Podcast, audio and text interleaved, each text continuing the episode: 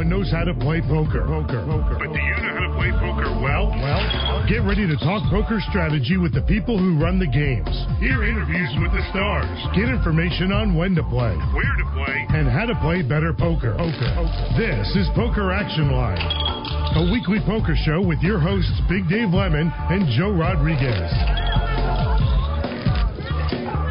And how's everybody doing out there? Another edition of Poker Action Line on the air as we come to you from our studios here in South Florida. And uh, another guest host in the studio tonight, our good friend Mark Perlman, joins me this evening. Uh, Joe is working uh, out in, I think he's in Kansas right now, uh, working on the second of two tournaments for the guys from the PPC Aruba Tour.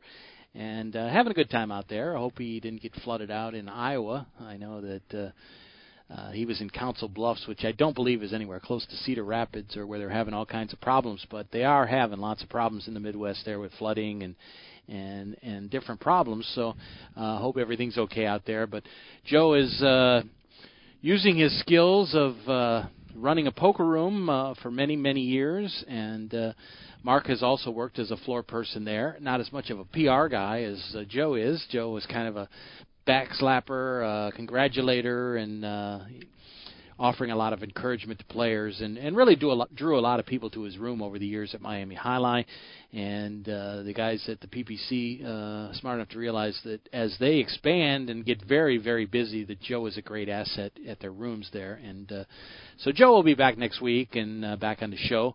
Look forward to having him back. But Mark joins me tonight, and uh, thanks for taking the time to be in. Thanks for having me, Dave. Yeah, it always have a good time, and the time just flies by as we have conversations uh, on the show here. Um, certainly a lot of stuff to talk about as usual, and uh, we'll get into some stuff. Mark is an expert player at uh, Omaha 8, uh, the high-low game that uh, I'm confused as to why it hasn't taken off more because I have such fun. I play it online all the time, and I want to get into a little bit of uh, strategy tonight on it, and uh, we'll talk about some of that. But any thoughts as to why some of the mixed games seem to be taking off there for the last couple of years? And I don't know, have they leveled out a little bit, or is, do you see a lot of interest out there? Uh, in Vegas over the summer, I was there uh, for the six weeks, and I noticed that there were definitely a lot more mixed games going on at the at the WSOP. In the cash game rooms outside of the tournaments? Yes. Okay. Uh, there and as well, they were also having some larger games at Aria and some of the other casinos around there. What's a large game? Uh, Twenty five fifty. For for for limit, I would say over that. There, there More was, than that. Yeah. Uh, saw a mixed game in Bobby's room. Uh, I'd say five hundred a thousand. Which is at the Aria, right?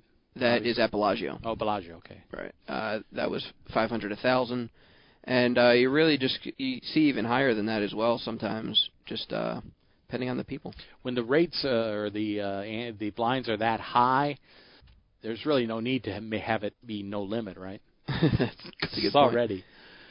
Yeah, it's already so big, and uh, there's so much strategy that goes on in those games because a lot of people are strong in one game, but then when you add the mix aspect, you're playing five, six games, so you can take advantage and exploit some of the players that are good in one but not in others. Right. Would you say that PLO, just straight PLO, is basically the second choice now among games behind No Limit Hold'em? without a doubt. Yeah. And and that I, I've really taken a liking to that game. Uh, I've been I played uh, my fair share now, and uh, it's it's just a lot more. There's a lot more skill I believe that's going on in that game, uh, where people think that they understand it, kind of like Hold'em, but you can really exploit the players a lot better in PLO than you can in, in No Limit Hold'em. Well, it's uh, you know the choices are out there somewhat, and uh, I guess it's what the market will bear. So uh, people got so into no limit hold'em for so long that uh, it wasn't going anywhere for a while. But uh, you know, a couple years ago when we had Tom Schneider on, he won a couple of bracelets uh, in horse. And uh, the mixed games were out there. It seemed to be on the increase, and now I feel like it's not happening as much. Uh, is there just like too much expertise needed in uh, high-low games that people just don't want to take the time to learn? Yeah, exactly. It's it is. It's a lot to learn. There's so much going on, and you're talking about having to learn multiple games. It's not just the one. So you, you in in that mix, you're going to have Omaha High Low, you're going to have Badugi, you're going to have Triple Draw, And these games are very com- complex. So there's so many different things you have to learn. So it's just um, unless you're an avid player and you're somebody that's doing this for for a living on such a high scale, it's really difficult to get involved in something like that and put in that type of time. Mm-hmm. In the dealer's choice games, I think there was like 19 different games you could play. You know, variations of different games. Uh, let me ask you this: If you were playing in a tournament like that, would you constantly play the same game every time it was your choice? A hundred percent. Yeah. Which would be Omaha Eight Yeah. or Badugi Badeucy or something like that. I'm not. I'm not. I'm not too familiar with those games. I would. I would choose Omaha Eight or better. I just really enjoy that game the most, and uh, that's basically what I would choose every time. Is there just a simple key? Because I feel like personally, I enjoy playing Razz, and uh, you know, I don't know if there's a natural aptitude towards certain games. I guess there is not such a thing as far as I'm concerned, but You just like to make the worst hand. yeah, well, I, I, I do, and I, uh, you know, I've, I've kind of found my secret to be is that you don't chase or get in a race with somebody. Uh, if you don't have a great hand, don't stick around too long. Get rid of it, and if you have it, then you just put the pedal to the metal. From what my take on poker is, it's a game of patience, and just as you said, you just don't want to force the action, and you got to be very stingent with your starting hands. You have to be very, uh, just basically, you just always have to be patient, and patience is the most important thing, because if you have the people, the fish in the game that are playing every hand, you want to pick up a hand that you can beat them with, not one that they're playing as well Right. and then it's an even playing field where you're just in the same same boat as them. Uh, is there just uh, is there certain areas of the country where you see things taking off in this kind of direction of mixed games as opposed to right here in South Florida, or uh, is is it uh, kind of hit and miss everywhere? Uh, it's in Vegas. They have mixed games regularly, and that's probably the only place you're going to find it constantly. There's a game here in Coconut Creek. I'm not sure the limits, uh, but they have a mixed game that goes fairly regularly. I know people that play in. Uh, it's just it's like I said, it's it's hit or miss. Other than Vegas. Well, I wonder if that's the game Cory Zeidman uh, is involved in because he uh, was on the show last week with me, and uh, they have a regular game there where they actually give them that glass room up there. I don't know if that's the one you're talking about. Yeah, that would be the one. It's a pretty big game. Uh, the Grinder and Rob Mizrachi play occasionally. Brian Hastings, I think, plays. Uh, Jason Mercier will pop in there, and you get some big name players. And that is, I know, a pretty nice game. But uh, Cory says he hasn't been playing in that much lately. Yeah, it sounds like a very difficult lineup. I don't think I'd want to. I think I'd Uh, stay away. How much is that a key for you? I'm sure it's a, a huge key, and that is searching out the games where you can find players that are not that great or think they're great but aren't aren't as great. I mean, it's probably the number one thing is that I mean, it's not really how good you are; it's how good the players you're playing against are. Right. I mean, if I'm a if I think I'm an eight out of ten, I, I don't want to I don't want to be playing against nines. I'd Right. rather much rather be a four playing against twos. Yeah. So And and how do you know that when you walk into a casino? Say, I mean, obviously there's places you can go find a regular game, and I'm sure you've done that in the past. But uh, say you go to the aisle and you see uh, an Omaha game going, and how do you know uh, which games are are worth playing? You I mean, how long does it take you to find out and determine that? I mean, with Omaha High Low, you really just got to get your feet wet. I mean, you're not gonna be able to stand around the table and and watch, Watch, it. right. You really just got to sit down and play, and at worst, you lose a little bit, and then you get up. I would I would say it's worth it to take that opportunity to try, and then if everyone's better, then they're better. But And do you find that when you when you do find a game, I mean, these are around on a regular basis, a certain night of the week, a certain time, where everybody gets together, or it just happens to be when these guys decide they want to play? Yeah, I, I think that especially with high low, it's it's going to be the same people on a regular basis. It was a game at Gulfstream I was playing in fairly regularly, and it was the same guys. Uh, it, w- it it's nice that that Florida is the only place really in the country I know of that allows private games, and you get the same people that are coming in on a daily on a on a weekly basis, maybe two three days a week, and playing with the same people, and those are the those are really the best games to get yourself involved in. Okay. Uh, let- let's transition then to the Seminole Hard Rock Coconut Creek, which you did mention earlier. Uh, obviously, there's there's always tournaments going on at the Hard Rock. They had the Everglades Open. The next one will be the uh, Rock and Roll Poker Open. So, big name tournaments that bring people in. But there was a pretty nice turnout for this uh, Coco Poker Open that was at Coconut Creek. And uh, you mentioned to me before the show that you had heard that there was an overlay on the main event, which was a million dollar guarantee. Uh, two hundred fifty dollars. Two hundred and seventy-one thousand dollar overlay. Okay, and what was the buy-in? Do you remember? Twenty-five hundred. Twenty-five hundred. Okay, so uh, great value there, and uh, the winner of that tournament was Ian O'Hara, who's really yeah, who's wow. uh, who's a known player in this area. Uh, I was just reading about that today. Uh, won that tournament over there, and uh, I guess there was a chop at the very end with one other player. But uh, some of the names I saw that were involved in this thing was was pretty interesting. Um, it was it's funny because there's I, th- I think 12 events, and usually the main is at the very end. But this was event three, so it was in the beginning. It opened with an Omaha High Low Eight uh, tournament. And there's also one today, which is like event eight or nine. There's one that started today at noon. So the couple of them were involved. This is the topic that I was mentioning. But Ian O'Hara, who I'm sure you know, yeah. is a good player and uh, won this in a chop with a fellow named Kunal Patel. I don't know if you know him, but they basically I think Ian had a slightly larger stack, so he took 212,000. Patel took 206,000, and O'Hara got the seat for the Seminole Hard Rock Poker Open, He five thousand dollar seat. He is very good. I've Yeah. watched him play a few times, and I think he's like 23 or something. He's very yeah, he is young. he's very young. Yeah, So he is young. Very Uh, impressive. Uh, Glenn Becker was third, by the way, in that. Marshall Wolak, a friend of the show, uh, finished in fourth place, won seventy thousand dollars. Sean Shaw, who I've uh, had on the show before, he won forty thousand for sixth. Uh, Matthew Smith, you know Matthew? I don't. Okay, he's a local guy, finished seventh, and uh, Jason Dollinger was tenth, just for some of the names. But uh, let's, Jason. let's talk about the uh, the overlay a little bit. Uh, I didn't see a lot of mention about that. You know, usually uh, because of the stuff at the Hard Rock where they took it in the shorts for over two million dollars one year. You know, it's a big topic, but there wasn't a lot of mention of that. And they have so much in in their jackpot. I'm surprised that they don't just splash the pot with some seats, do something to to do that. I mean, the fact that they're not is really good for the poker community. Right. That they're not taking it out of the jackpot and splashing the pot and doing things like that. 331 players entered in this one. It was a million guarantee, so uh, as you mentioned, quite a bit short. But um, how's that place to play? Do you go there often? I know they have moved their room downstairs. They used to have it upstairs, and they turned the uh, second floor area into a high roller slot area.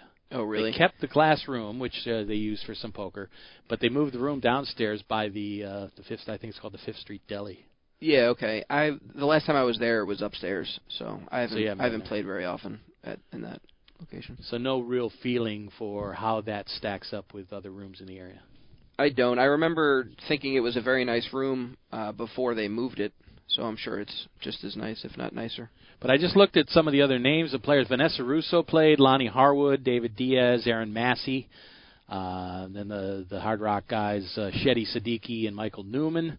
None of those cashed. Uh, John Dolan uh, from the west coast of Florida, over by uh, Fort Myers, uh, Naples, Fort Myers area, finished 18th. Stu Patterson uh, finished 20th, and Ryan Van Sanford was 25th. So those are a few people that finished, and, and it looks like a pretty good tournament. And I just wonder uh, how the Hard Rock looks at their different properties. Tampa is obviously doing very well. In fact, brings in more money than the Hollywood uh, facility. But uh, they haven't been able to break out as far as putting a big national tournament there, and everybody, when they hear Hard Rock, they think of Hollywood. Right. It's true. Uh, I, I know that they're doing. Have well, you been to any of those? well, Brighton? the Seminole places? Hard Rock here in in Hollywood is doing. Uh, they're renovating and they're building more rooms and everything. Right. I think once that f- completes, because they only have. They have a very small amount of rooms. Once they double that size and, and things like that, I think they'll attract more people as yeah, well. I think so as well. But uh, certainly interesting. Uh, we keep an eye on that event, and uh, congratulations to Ian O'Hara. Um, I know that he's been coming on, and I follow him on Twitter, and I know he's a good player.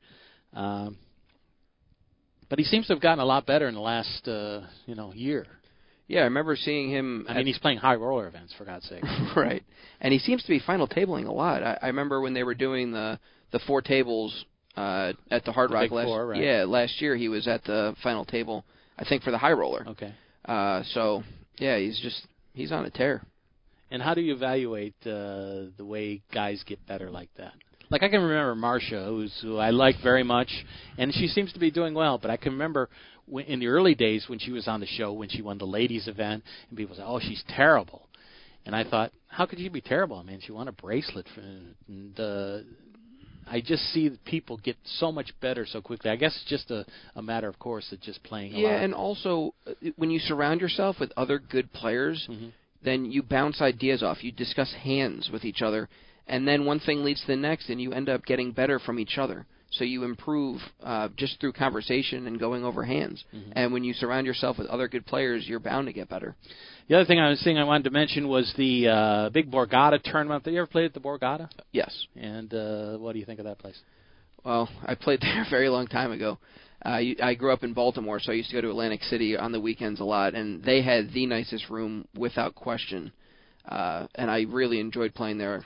Uh, so that was uh, that, that it's. I mean, that's one of the top rooms I, I would say in the country. The Yeah. Borgata. Yeah, it's uh, certainly the luster is off Atlantic City in general, but even the Borgata somewhat, where it's not. Probably, it's still probably considered one of the top rooms in the country, but I don't think uh, you know it stands far and away like one of the best, like it used to. No, but MGM just purchased them, so I'm pretty sure that they'll be getting back on the map with some more uh, big tournaments and things going on. Where Speaking of big uh, rooms, uh, the Maryland Live, have you played there yet? yes, of course, And uh, since you're from that area, I guess you're actually from Virginia, Baltimore. uh, but outside of Baltimore. Baltimore, and uh, you lived in Virginia at one point or something. No, which is that area kind of confuses me because the state of Maryland is fairly small and and Virginia, North Carolina, and, and Delaware, and all those places are really pretty close. So you can be in the Baltimore area, and that could that could mean a lot of things. right. But Maryland Live obviously is definitely going to have some competition over the next year, and uh, with the other room that's that's coming in Baltimore, I guess that's a, that would be a MGM. MGM, yeah. Yeah. So what's your what's your outlook on what's happened in Maryland over the years? I know there was another room that had like eight tables and a horseshoe. I think. Yeah, the horseshoe. Yeah, it's just basically uh you talk about Atlantic City on the down on the downward spiral and then you've got Delaware Park, you've got all these places that are opening around. Mhm. It's like there's no reason to go to Atlantic City anymore. right. People used to travel Philly, 3 hours. all the Philly yeah. places, parks, and uh, Yeah, I mean, including myself, used to travel to Atlantic City. Now there's no reason to go anymore. yeah. So that's, I mean, it's. I've never been there, and uh, I don't know much about it, but I know that uh, the biggest complaint I hear is that uh, the town basically is a dump outside of uh, the boardwalk and the, and maybe seven or eight hotels right on the water. Yeah, and it's it can be dangerous. I mean, it's frightening sometimes walking around there at two, three in the morning. It's not very well lit, and it's. I mean, it, it's just, your safety is first and foremost when you're. Yeah, You're going places, so. Absolutely. Well, I mentioned the Borgata, and the winner of that one uh, was Jesse Sylvia. We were on the show last week. I think they were maybe down to uh, the final 27 or something like that, and a lot of big names still around in that one. But Jesse Sylvia took the win there, and uh, Jesse, of course, is famous for finishing second in the main event a couple of years ago to Greg Merson. I think that was the tournament where they played like 11 hours three-handed and uh, until like four in the morning or something Oh, like that. It was crazy. Uh, I was taping the show, and I think I used three DVDs basically back to back. But uh, it was at 2012, which is, is enough to make me feel like uh, life is just flying by. But um, when they went into the final table, uh, a guy from Miami, Farid Jattin, you know him at all? Doesn't sound familiar. He's from Colombia, but uh, he lives in Miami, and uh, he came into the final table with uh, 15.7 million chips, which was more than the other five players at the final table combined.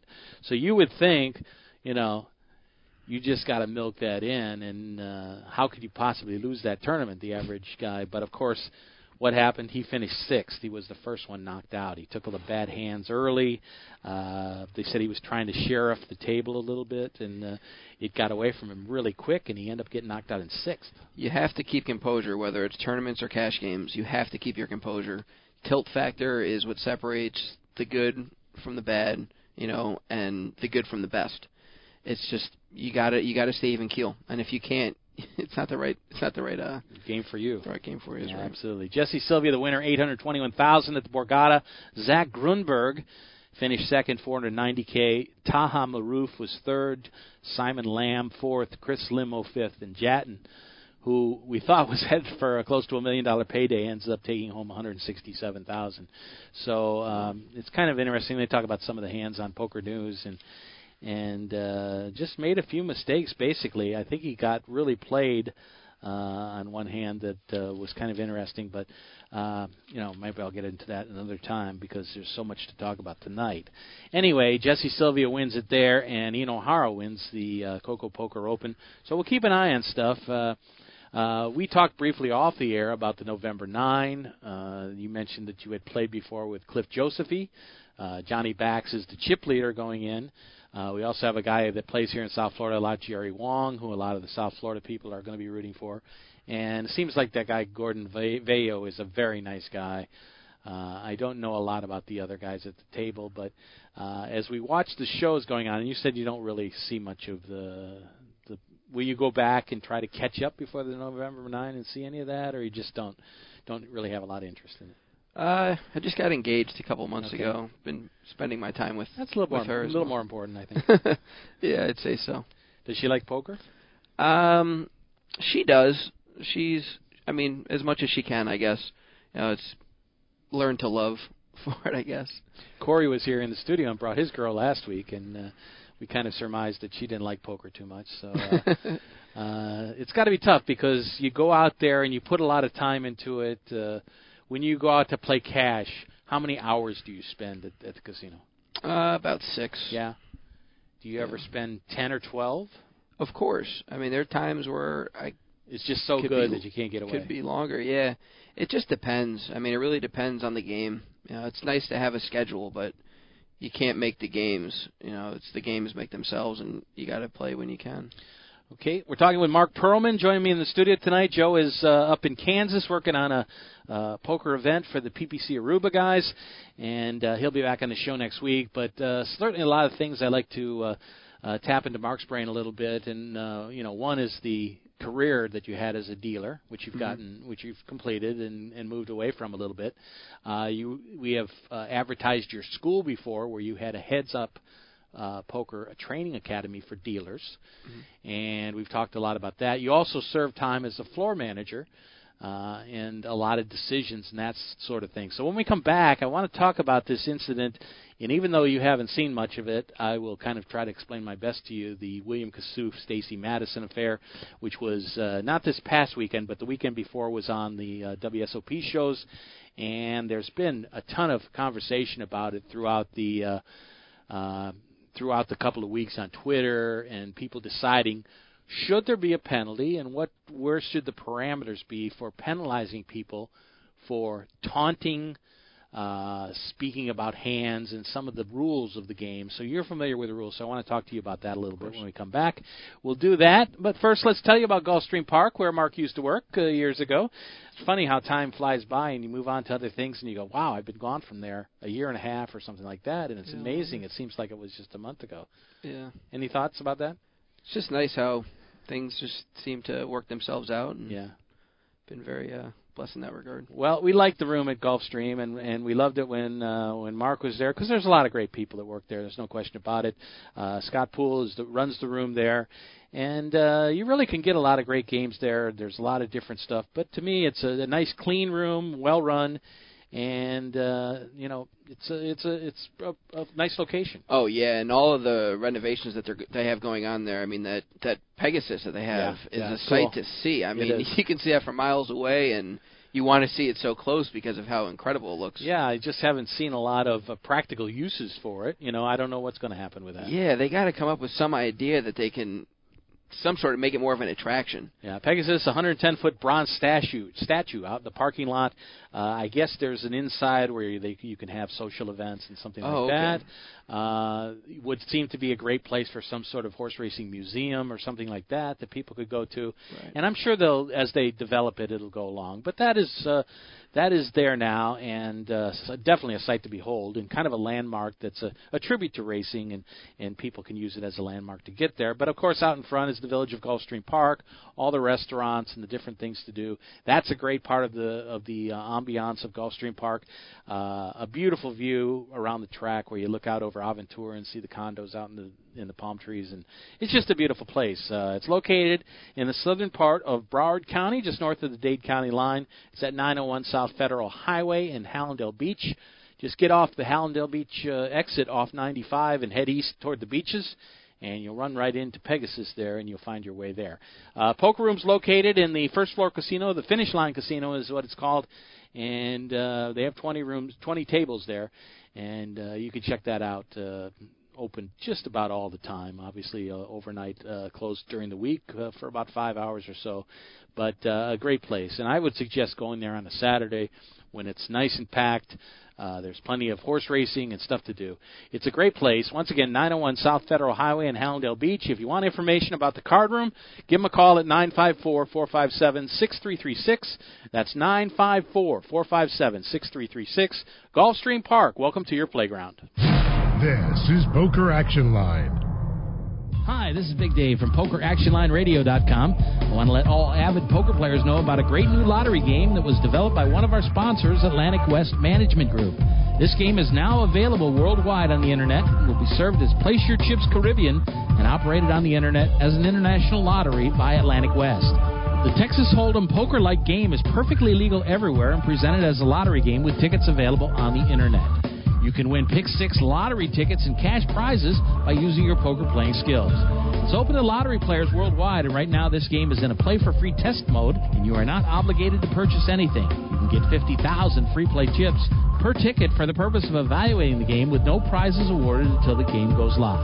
The lottery customer can purchase a ticket with a unique number that will grant them entry into one of many Texas Hold'em poker tables with a chip stack and like a lottery game.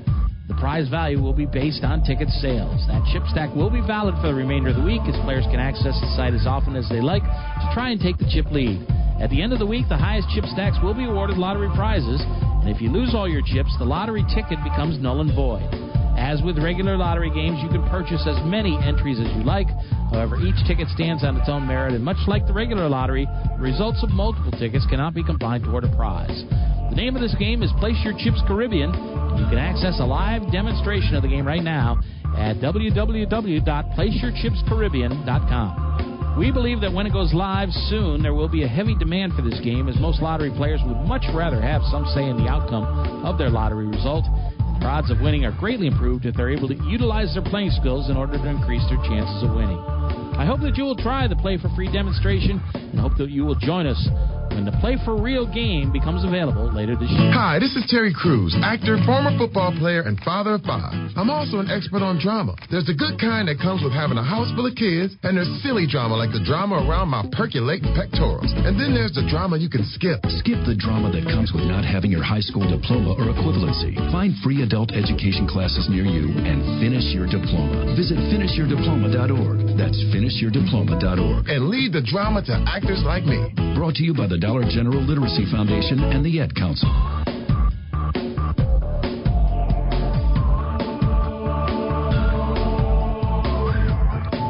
Welcome back to the show. Big Dave Lemon here on Poker Action Line. Joe is uh, out of town this week. Mark Perlman joins me, and uh, we'll touch on some of the things that Mark has expertise on over the years, including Omaha 8. We'll get to that in the last part of the show. Uh, but I wanted to touch on the situation with Will Kassouf because obviously it's been on TV. Everybody's talking about it, and uh, it's probably good to have Mark. Mark doesn't really know a lot about it because we can get his uh, opinion on it. But uh, there are certain rules that you have to follow in the game of poker, and uh, you know, obviously talking about your hand, uh, advising, and uh, taunting people can be a real problem in major tournaments. Do you see that on a regular basis at at cash games that there are certain guys that are just you always have to keep an eye on because we might throw them out? Oh yeah, sure. Tell me a little about that. It's part of the game. I feel like. Uh, my my I do too. my opinion of it is poker is poker, and and part of it is it's not necessarily getting under somebody's skin, but it's about having communication. You know, talking to try to figure out what's what that person has, and and that kind of separates one player from the next. Their ability to read somebody else. So it, heads up, it's always been allowed. When you're heads up, you can talk, and then they've changed the rules where you can't say your hand, and and like they they're constantly changing the rules based upon one incident is what it seems like. Yeah. It's like one thing happens, so then they modify reactions. it. Right. Uh, but I like the idea of being able to talk and and try to get a read because the thing is, is you don't have to respond, you don't have to talk back. So what's the harm in somebody saying, "Do you want me to call right now?" What's the harm in saying, "Do you do you, do you have do you have it? Do you got the goods?" What's the harm in that? There's really not, and and that's just Uh, it's just my opinion, but Right. uh, what what actually had happened Well, in, in this story? First, let me start off by saying there was a hand where uh, Kasuf actually had uh, he had nine six of hearts, and there was uh, I guess seven eight was on the flop, and uh, the five came on the turn, I believe. Uh, I don't remember the exact hand, but he had a straight flush. Okay. Stacy, uh, who is a friend of ours and uh, runs the the dealer academy, the WSOP dealer academy, and uh, has been a friend of ours over the years, uh, was making it. This is on day five, so there's down under 200 players at the time, and uh, he basically was cajoling her into, uh, um, you know, said if hey if you got it, you you, you got to play, uh, you know, and she had ace queen offsuit. There was an ace on the flop, and she thought she had the best hand. Of course, she did until he got the, the straight flush on the turn. Uh, so he was kind of based on and on, and, and she finally laid it down, which was a good uh, good lay down there, and saved her a lot of chips. And uh, you know he's pounding his chest, uh, like a boss, and and stuff like that. And and uh, he did more of this later. But the hand in question really is one where she had pocket queens, and he again had. Uh, uh, let me think exactly what he had. He, I, he had nine high and uh, uh, had a chance to, uh, you know, was working toward a straight but never got there. So he basically wanted her to fold and kept talking to her, uh, you know, and, and on and on, and and and I guess that's a regular thing in in the European. Uh, uh, world that you there's a lot of speech play is what they're they're calling it now. She eventually laid down the best hand with the pocket queens, Okay. and since he was on her earlier and uh, he was getting warned by the floor, maybe like four times. And the first time that this happened in the other hand, they didn't come over, but this time they did. And Jack Effel got involved. He was at the table and said, "Listen, you know, no more from you. Uh, another word." He, said, "You're going to get a penalty uh, for taunting." And eventually the hand ended, and and before she folded, he he said, "I don't want to hear another word from you." And so he started making signals, zipping his lip and uh, making you know fold uh, signals and stuff like that. So she was getting very upset because her basically her tournament life was on the line. So eventually she laid down the best hand, and uh, you know he was kind of bragging about it and said, "Oh, I did nothing wrong," and this and that, and was given the one orbit penalty by by Jack Effel. Right. And the talk is first of all, does Effel have the uh, uh, authority to take him out? And and I don't think there's any question that he does. Uh, there's pretty wide uh, uh, authority there for floor people, tournament directors, and, and floor people itself. So, what is the your thought on the power that you wield? Right. I mean, the the rules are set in place for everybody to follow, and sometimes you're teetering the line of what is legal and illegal in regards to the rules. If he already had been warned, and if Jack Effel was already going to come over to the table for something previously, then sure, he deserves to have a penalty. And I don't even know that a one round penalty for having a warning and then doing the same thing that you got the warning for, a one round penalty is sufficient. I think you should get even more than that Yeah. because then what's the point of even giving the warning if it's just going to be one orbit? Now you're in the money at this point, and uh, the prize money is uh, thirty-five thousand dollars plus. Uh, you're into f- day five. It's very tough, and Stacy explained her point of view that she had, you know, how important this was to her, and uh, how f- how grueling the five days is. We talked a lot about that. There's no question that's true. Uh, but the rule says. Uh, that when you're uh, whether in a hand or not, participants may not disclose the contents of live or folded hands, advise or criticize play at any time, read a hand that hasn't been tabled, or discuss strategy with an outside source.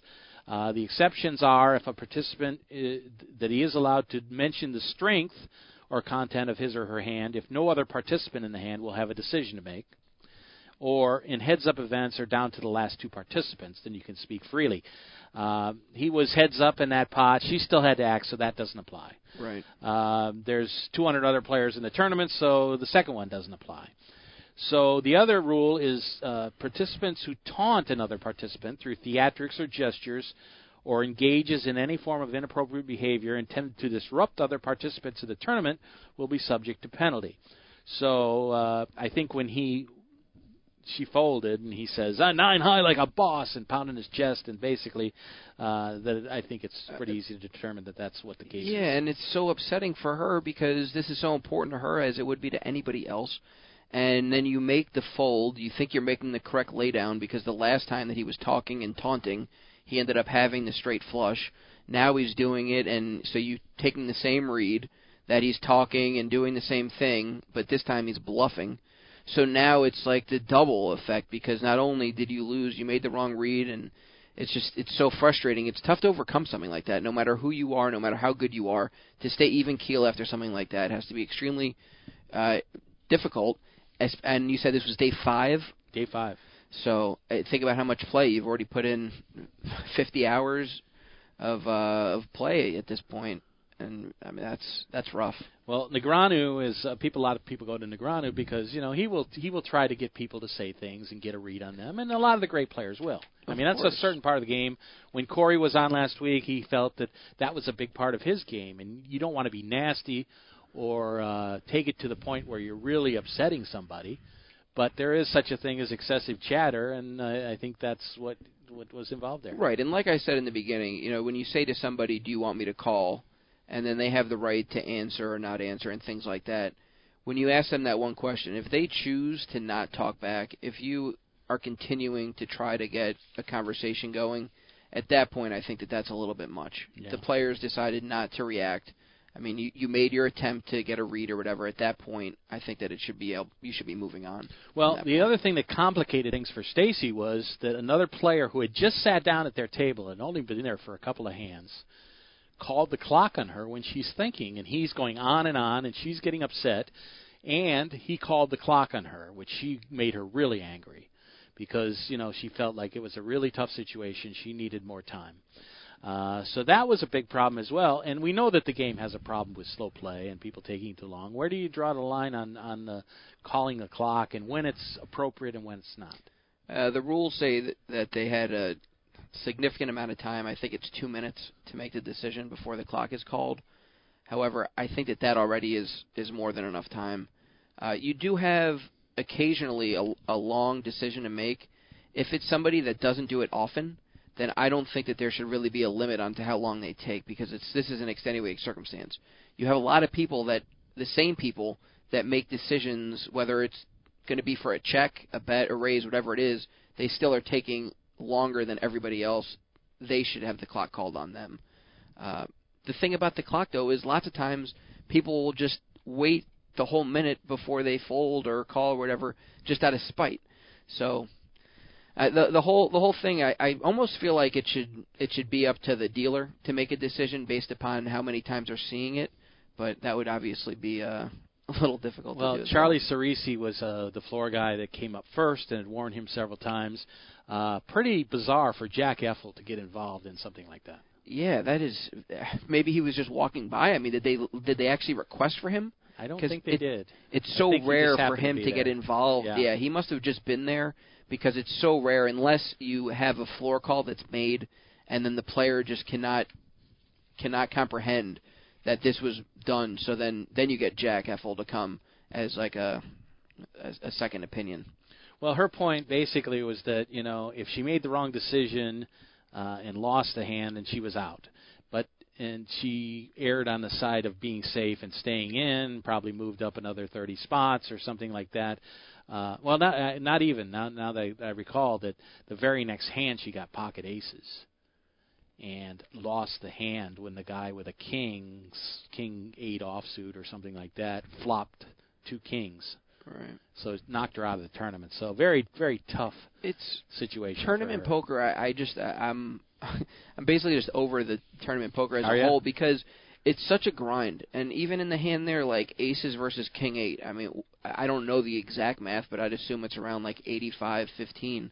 So like one out of six times, you're gonna lose that hand. And if it's for all your chips, you're out.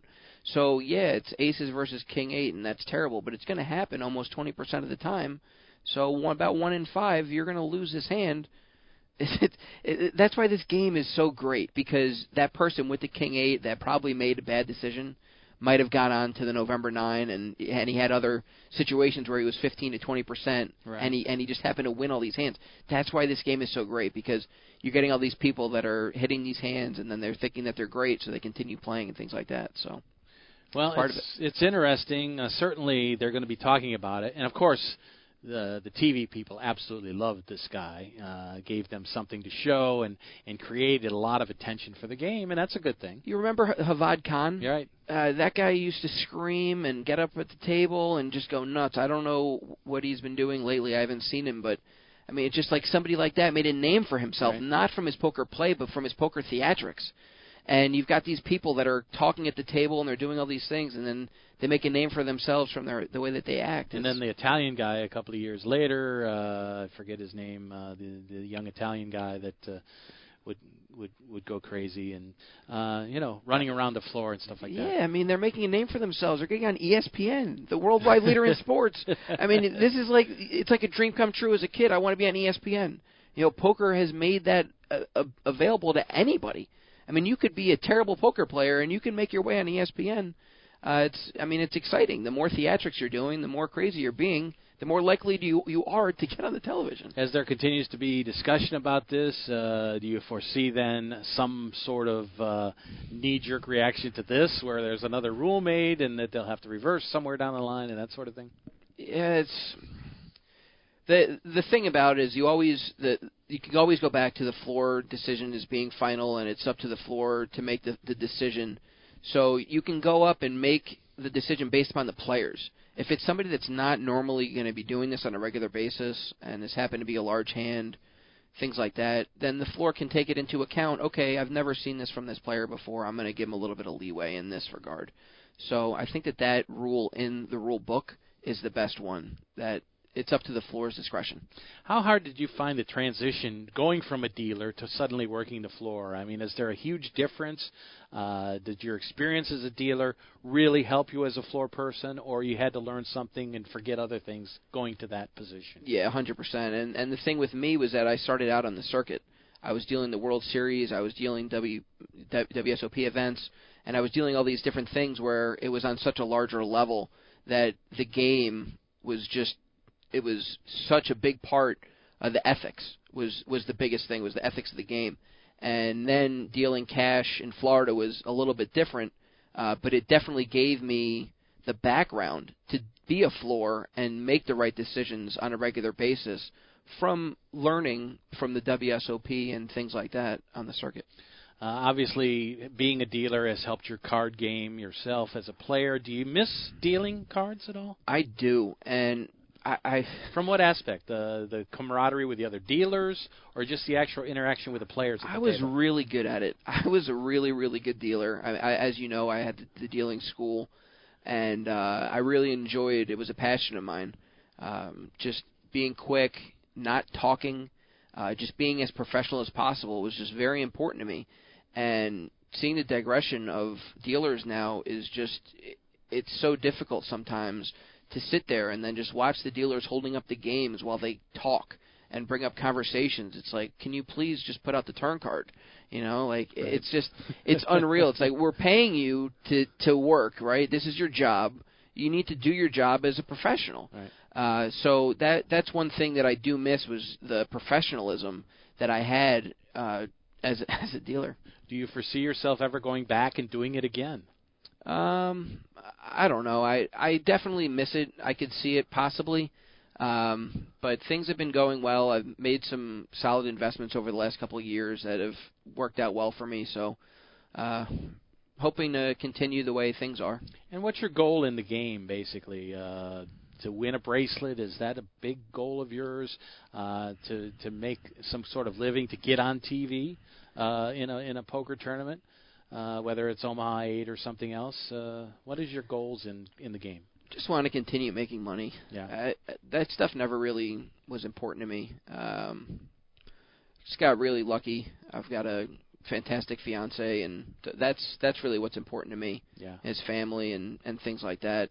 Uh, if poker continues to provide a, a an outlet and a source for income, then it'll continue. Uh, but in regards to getting famous off of it or doing Yeah. things like that, that'd be more for my family to enjoy that part. It really never did much for me. One of the big things you mentioned earlier was being patient and learning patience. Uh, has it taught you that? I mean, has it uh, made you a better person uh, in any way? Uh, say that again. Uh, the playing poker, you said patience was a big part of it. Something that I don't think I'll ever have uh, to be successful in the game. But uh, has it has the fact that you played poker, that you worked at a poker room, that you that taught poker, uh, has that made you a better person? In yeah, way? patience is a virtue, and it definitely has been that way for me.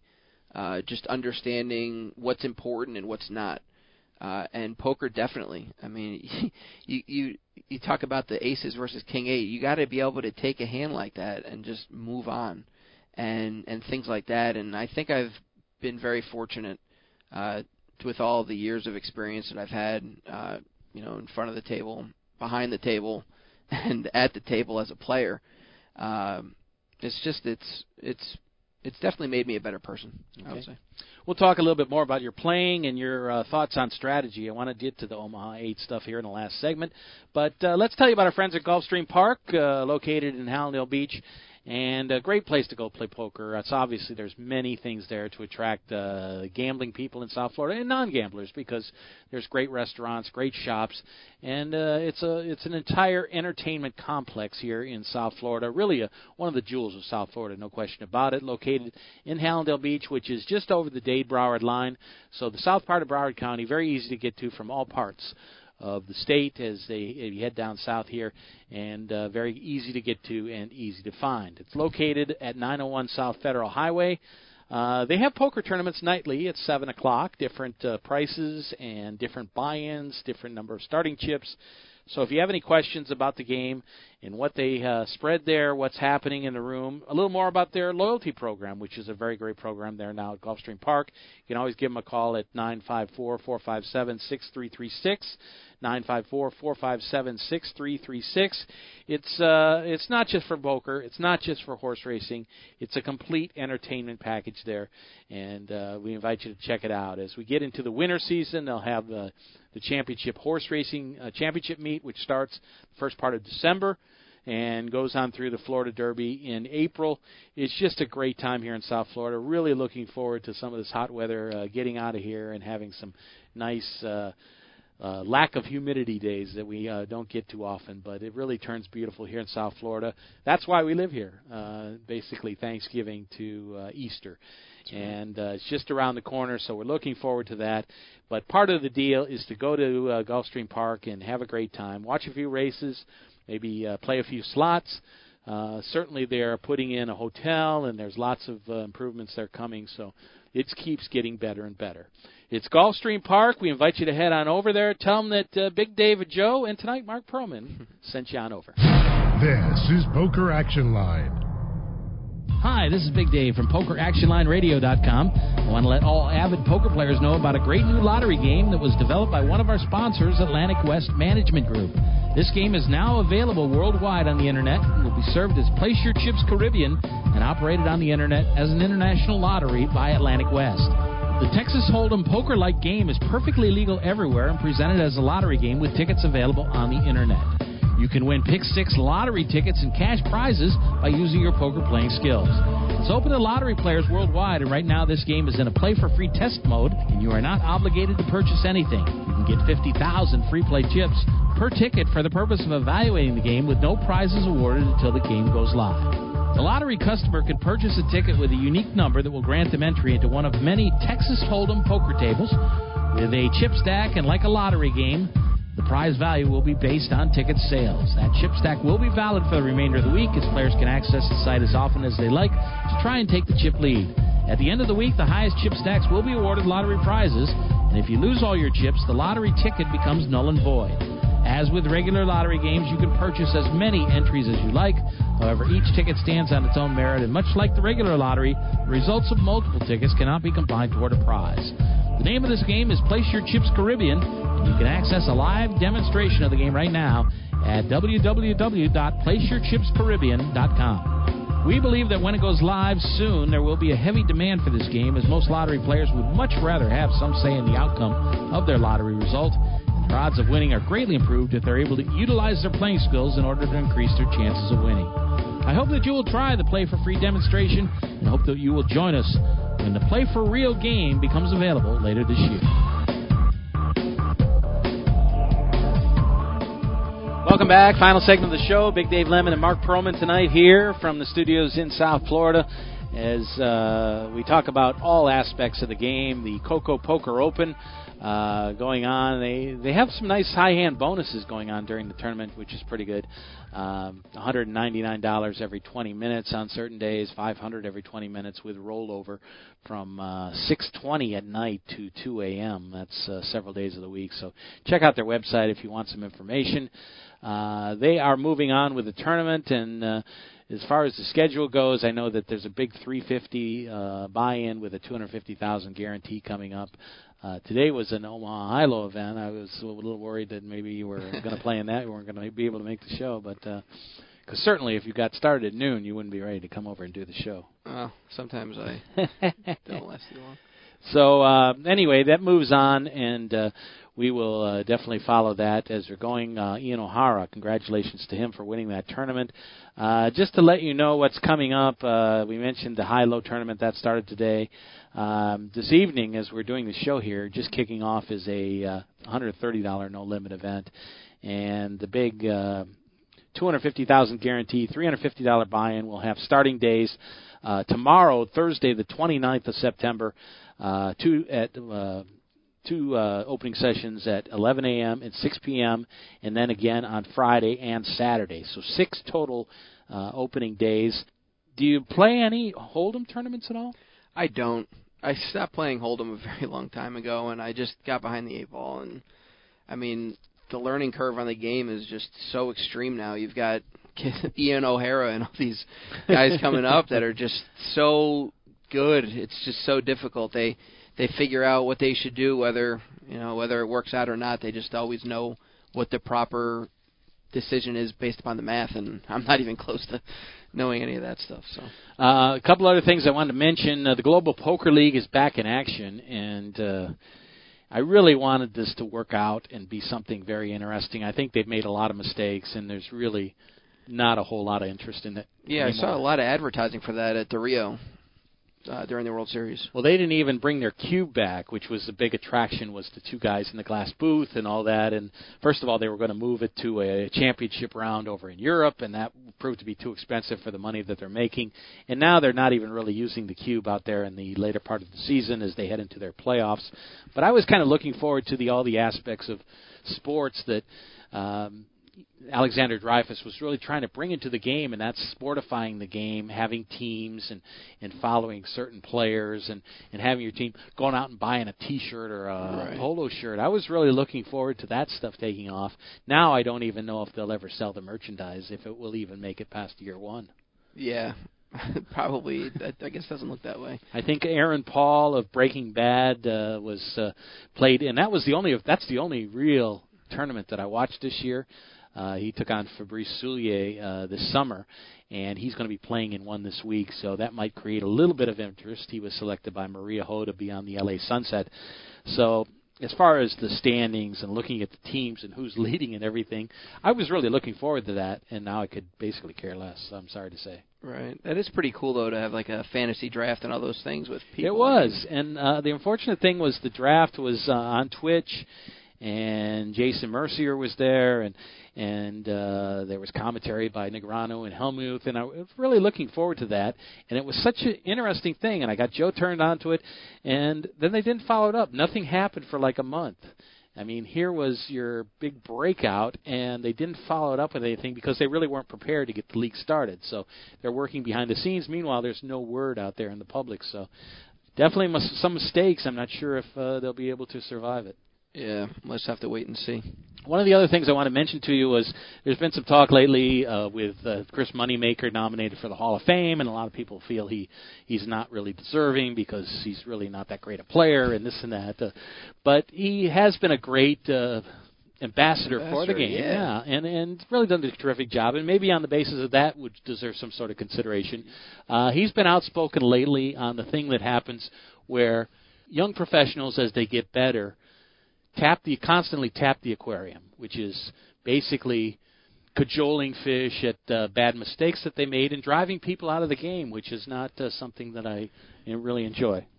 Yeah, and educating as well. I mean, it's just it's it's the part of the game that you just have to be able to to lose. I mean, you're not going to win every time you go out there, and when you lose, you just gotta shrug it off and go on to the next tournament or the next hand, whatever it is, and cash.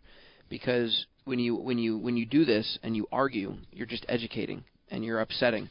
Is it something that you think about at the table when you see people being mistreated, young players when they make mistakes, uh, some of the more novice type players of the game? Those are the people you want at your game. Of course, and it just so. Do you when people do that? Do you uh, say something to them? Not really. I I just think that makes it worse. Yeah, uh, it's, it's so counterproductive to to educate and do these things. You know, people, a lot of people, they go and play for fun and if they're going out there for fun and they're willing to lose their money and spend their money in, in, in these games, allow them to do that. Don't berate them and belittle them by saying what they should have done to right. educate them. Right. I mean, that's just it never made any sense to me. I'm sure I've been victim of it at some point in my life of doing it, but it's definitely not something I do anymore. Speaking of educating, I do want to touch upon the Omaha 8. I do want to touch on starting hands. Uh, okay. Let's just talk about that for a minute. I mean, obviously, we'll have you on again, and and I always say that I want to get into this big discussion. Uh, probably better off for your long term that we don't get into too much of your plans and your thoughts of of what to play. But let me let me just ask you. I've been playing a lot lately, uh, and I like Omaha High Low. I play on uh, different sites and uh, free sites, you know. So, uh, you know, that probably allows me to play differently than maybe I should, as re- really learning the game and playing the right way. Uh, but starting hands uh, for Omaha High Low. Um, you know, you see a lot of people out there. If they get ace deuce in their hand, they immediately they're raising and all kinds of things. That's probably not the right way to go. Uh, not always, because if every time you raise pre-flop and you have ace deuce, then people are going to be able to pick up on that. Uh, it's nice to mix it up sometimes. Uh, I think two pair in your hand sometimes can be deceiving. Uh, there's a lot of different things that you can do just to mix it up so that you're not going to get put on a specific range of hands that you're raising with. I mean, if you get four of the same suit, uh, that all of a sudden makes it tough to know that there's flushes going to be out there. Uh, I think a lot of people put a lot of uh, credit into uh, flopping a set, which doesn't hold up all that much in in uh, in Omaha. Yeah, it usually doesn't. It, it's it's tough. Uh, but the thing about it is that if you can get it in with the top set, and you're going up against two pair or a smaller set, obviously you're going to hold up at that point. and that's the situation that you're looking to get yourself involved in. If I'm playing on a free side, I want to see a lot of flops. I want to have fun. I don't want to be constantly folding. But when you're in a big cash game, do you? Uh, what percentage of the time are you folding before the flop? Uh, a lot. A lot? Over half? Yeah. Yeah. For sure. Yeah. Because the thing is, is that if you think about it, if you're going to get four random cards, what are the odds that 50% of the time it's going to be a hand that's playable? It's highly unlikely that that's the case. I would say it's probably closer to 25%. So if you have, uh, you know, you have an ace of hearts and, and you get another heart in your hand, that's a that's a nice starting hand. Yeah, of course. Uh, getting a pair and and flopping a set is still pretty good because you know the board can pair and you can get a full house right. and you can get rid of all those flushes With high and straights out there. Uh, sometimes, sometimes you yeah, it depends on the game. uh, if the game's good, you won't be. But um, the thing about it is, you want to have other draws as well. So if you have a set, you want to maybe have a low draw. Uh, just it really just depends. Uh, being able to knock, to, like you said, take people out of the hand as well is obviously a good idea. But people in this game seem to want to stick around. You know, they want to see flops too. Uh, no matter what you get as a starting hand, you can you can make that a straight or a flush. Of course, there's no four cards that you can get other than trips or quads that you can't play to make a winning hand in Omaha High Low, which makes it very confusing to me to why this hasn't taken off. And we we discussed this in the beginning that PLO is the second game now and it's really taken off. Uh, why isn't high low? I mean, you've got way more opportunities to make hands. You have way more opportunities to get at least half of the pot. This is a game that should be attracting more people, and I'm very surprised that it hasn't taken off more. Is trips an obvious fold automatically? Not with aces or if you have any wheel card, ace to five with with that. with like a suited ace. If you, ace three three three with ace three of hearts might be might be playable. Uh, I, I probably would because blockers are important in PLO. When you have four cards in your hand and and you end up having some blockers, you can Blockers, explain that. uh, blockers. So let's say the board has uh, for high low, for example, um, ace deuce four five on it or so, something of of that nature, and you have three threes in your hand. It's going to be really difficult for somebody else to have a wheel Okay. uh, and things like that. Those are called blockers. So whatever makes the best possible hand, if you have them in your hand, they're called blockers. So even though you don't have it, somebody else will think you have it because you you have those cards in your hand, just not with the cards that actually make the hand. How about if you're in your in your four cards uh, uh, hand, you have deuce four, and the flop comes and there's an ace three out on the board.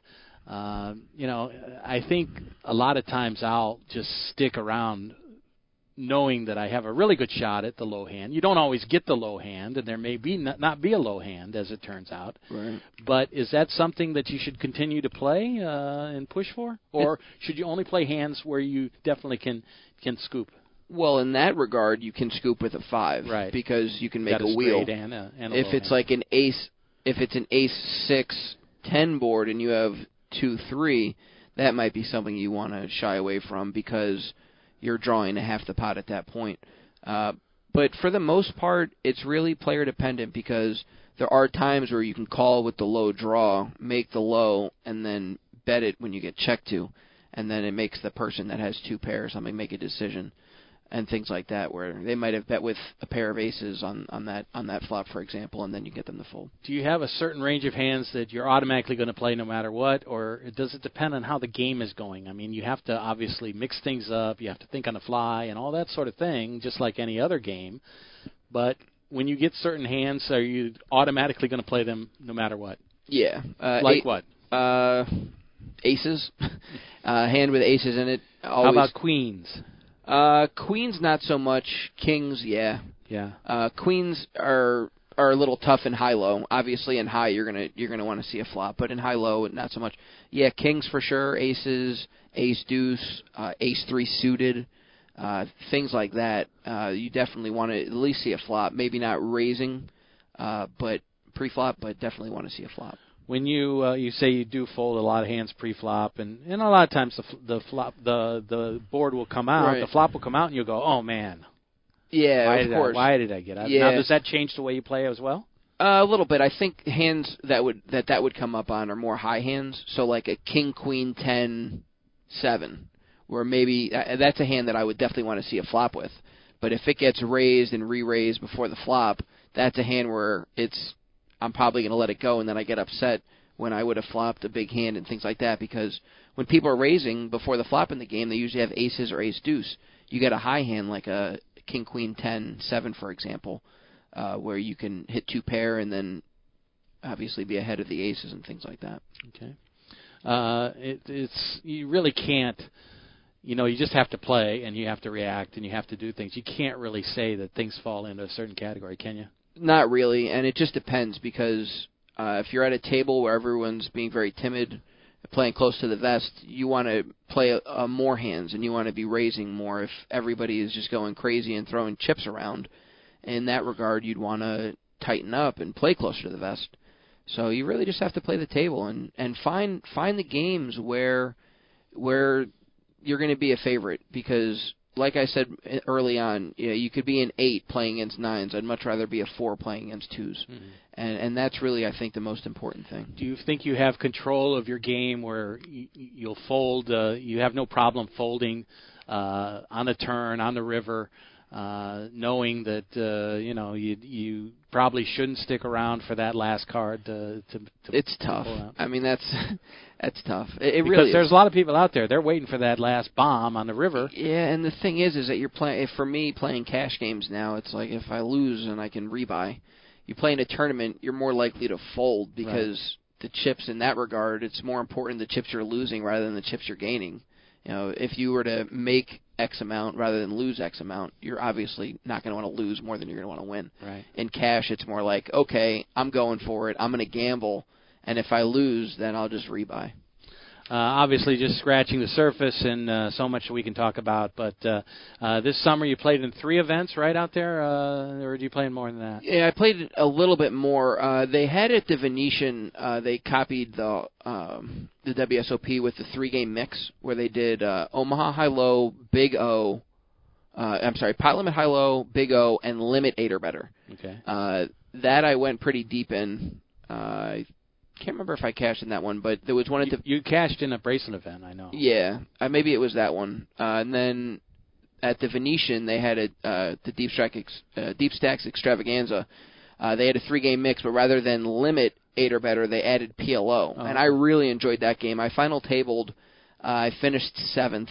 Uh, forget how much the cash was for, but it was it was a nice chunk of change. And that one was a really fun tournament because people were just like going crazy. I think they maybe knew one game at most, and you really could exploit. I think there was one tournament uh, you didn't exactly bubble it, but I think it was like maybe the last hand or two right before the dinner break, and and you went out. That Yeah. was following that one. Yeah, I had a pretty rough summer. It, it really got me to the point where I don't want to play tournaments anymore. I, Really? It's just just because it's it's such a grind. I mean, you sit there, you play for ten, twelve hours, sometimes even more, and then you're not even making any money at all if you bubble or even come close.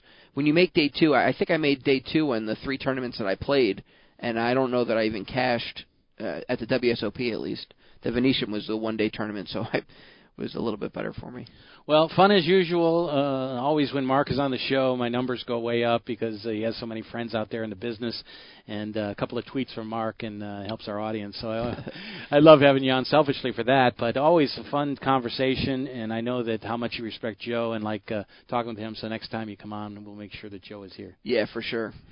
Okay, Mark Perlman uh, joining me tonight. Uh, appreciate it, and uh, that's going to do it for our show this evening. Uh, we will catch you next time. We're working on a few guests for the fall here. Of course, we're winding uh, down to the November 9. We'll have a look at some of those players as well over the next few weeks, and we'll come up with plenty of things to talk about. There's always something to talk about in this game. There's no question about that. Uh, Mark, thank you again for making the trip. Um, Gio, thank you so much for doing a great job as usual uh, on the technical aspects on our show, getting us on the air. And uh, my name is Big Dave Lemon. I hope you'll join us again for another show quite soon. You can always pick us up on iTunes or on the Poker Fuse podcast page. We have a regular spot on Hold'em Radio Network. Or you can just uh, go to our website, pokeractionline.com, or pick us up on iTunes. Lots of places to get the show, and we hope you do so as we head into the fall. Thanks for being with us. We'll catch you next week on another edition of Poker Action Line. The views and opinions of the hosts, guests, or callers are not necessarily those of the station, its owners, advertisers, or agencies.